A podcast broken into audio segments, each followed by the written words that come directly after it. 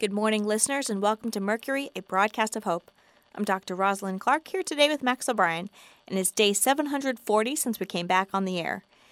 In case any of you are wondering, just because it's me and Max on the show today, that doesn't mean he's cooked up any more crack crackpot. I can't get that word. Wow. That doesn't mean he's cooked up any more crackpot schemes this time. Wait, you haven't, have you? Not at the moment. Got a couple things percolating, but nothing I'm ready to present at this time. Okay, good. Well, in that case, listeners, we need your help with Agnes.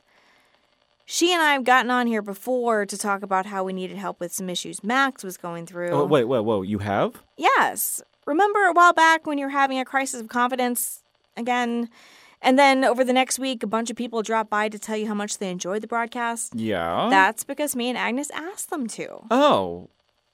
I thought that was sincere. I'm sure it was. It's just that sometimes people need to be reminded of how important it is to actually tell people how much they mean to them. Oh. Oh, okay, all right, fair enough. Anyway, now it's time for us to do the same thing for Agnes. If you caught yesterday's broadcast, you might have noticed that at the end she talked briefly about Medusa, the zombie horde heading our way. She said she thought people were starting to get used to the idea that it was coming, and that that scared her a little. I think she's getting the impression that people are giving up somehow. Yeah, she's in a weird place right now. On the one hand, she doesn't want to talk about Medusa all the time because it's frightening and depressing. But on the other hand, if we don't talk about it for a while, then she thinks we're ignoring the issue.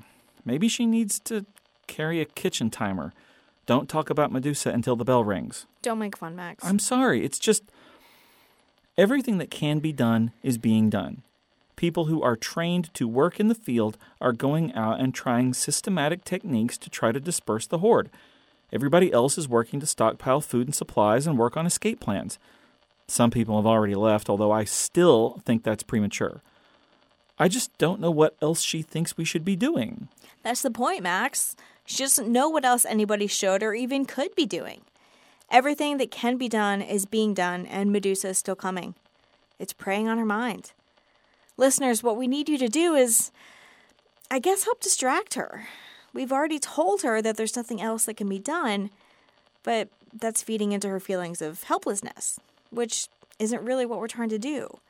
It's a horrible situation that we're all in, but we need to try and have some faith that it's all going to work out okay. Otherwise, what have we been building for the last two years? I heard her a while back talking about how this felt like the apocalypse all over again, except this time we could see it coming. I feel like she's starting the stages of grief before there's even anything to grieve. Well, there's all the communities that have already been overrun. Don't think that just because we're out here on the coast, which means we'll be one of the last areas affected before the zombies reach the ocean, and there's no telling what they'll do once that happens. That that means nothing bad has happened yet. I get that, but for me it's like hearing about an earthquake on the other side of the world. I feel bad for those people.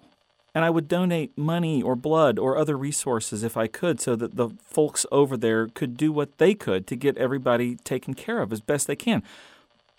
But I didn't go through the stages of grief and loss over it. If we did that, nobody would ever do anything else. the world's a rough place. The zombie apocalypse has really jaded you, hey, Max? We all just cope in different ways to the tragedies we see around us. So, since you mentioned it, what do you think will happen when the zombies reach the ocean? Do you think we could get them to go up to the cliffs and dive off like lemmings? Lemmings don't do that.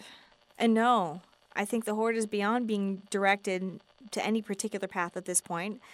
It's going where it wants to go, for lack of a better phrase. And I have no idea what will happen when they reach the ocean. Turn aside, probably. Maybe split into two mini hordes. Maybe we can get it dispersed and we won't have to find out. But getting back to Agnes, listeners, she needs some help. And we don't even know what kind. Nobody has ever been through something like this before. So, I guess just be kind to her. At a minimum. If anybody has any ideas, let us know. Otherwise, we'll be back tomorrow. For Mercury, a broadcast of hope, this has been Max O'Brien and Dr. Rosalind Clark. Take care of each other.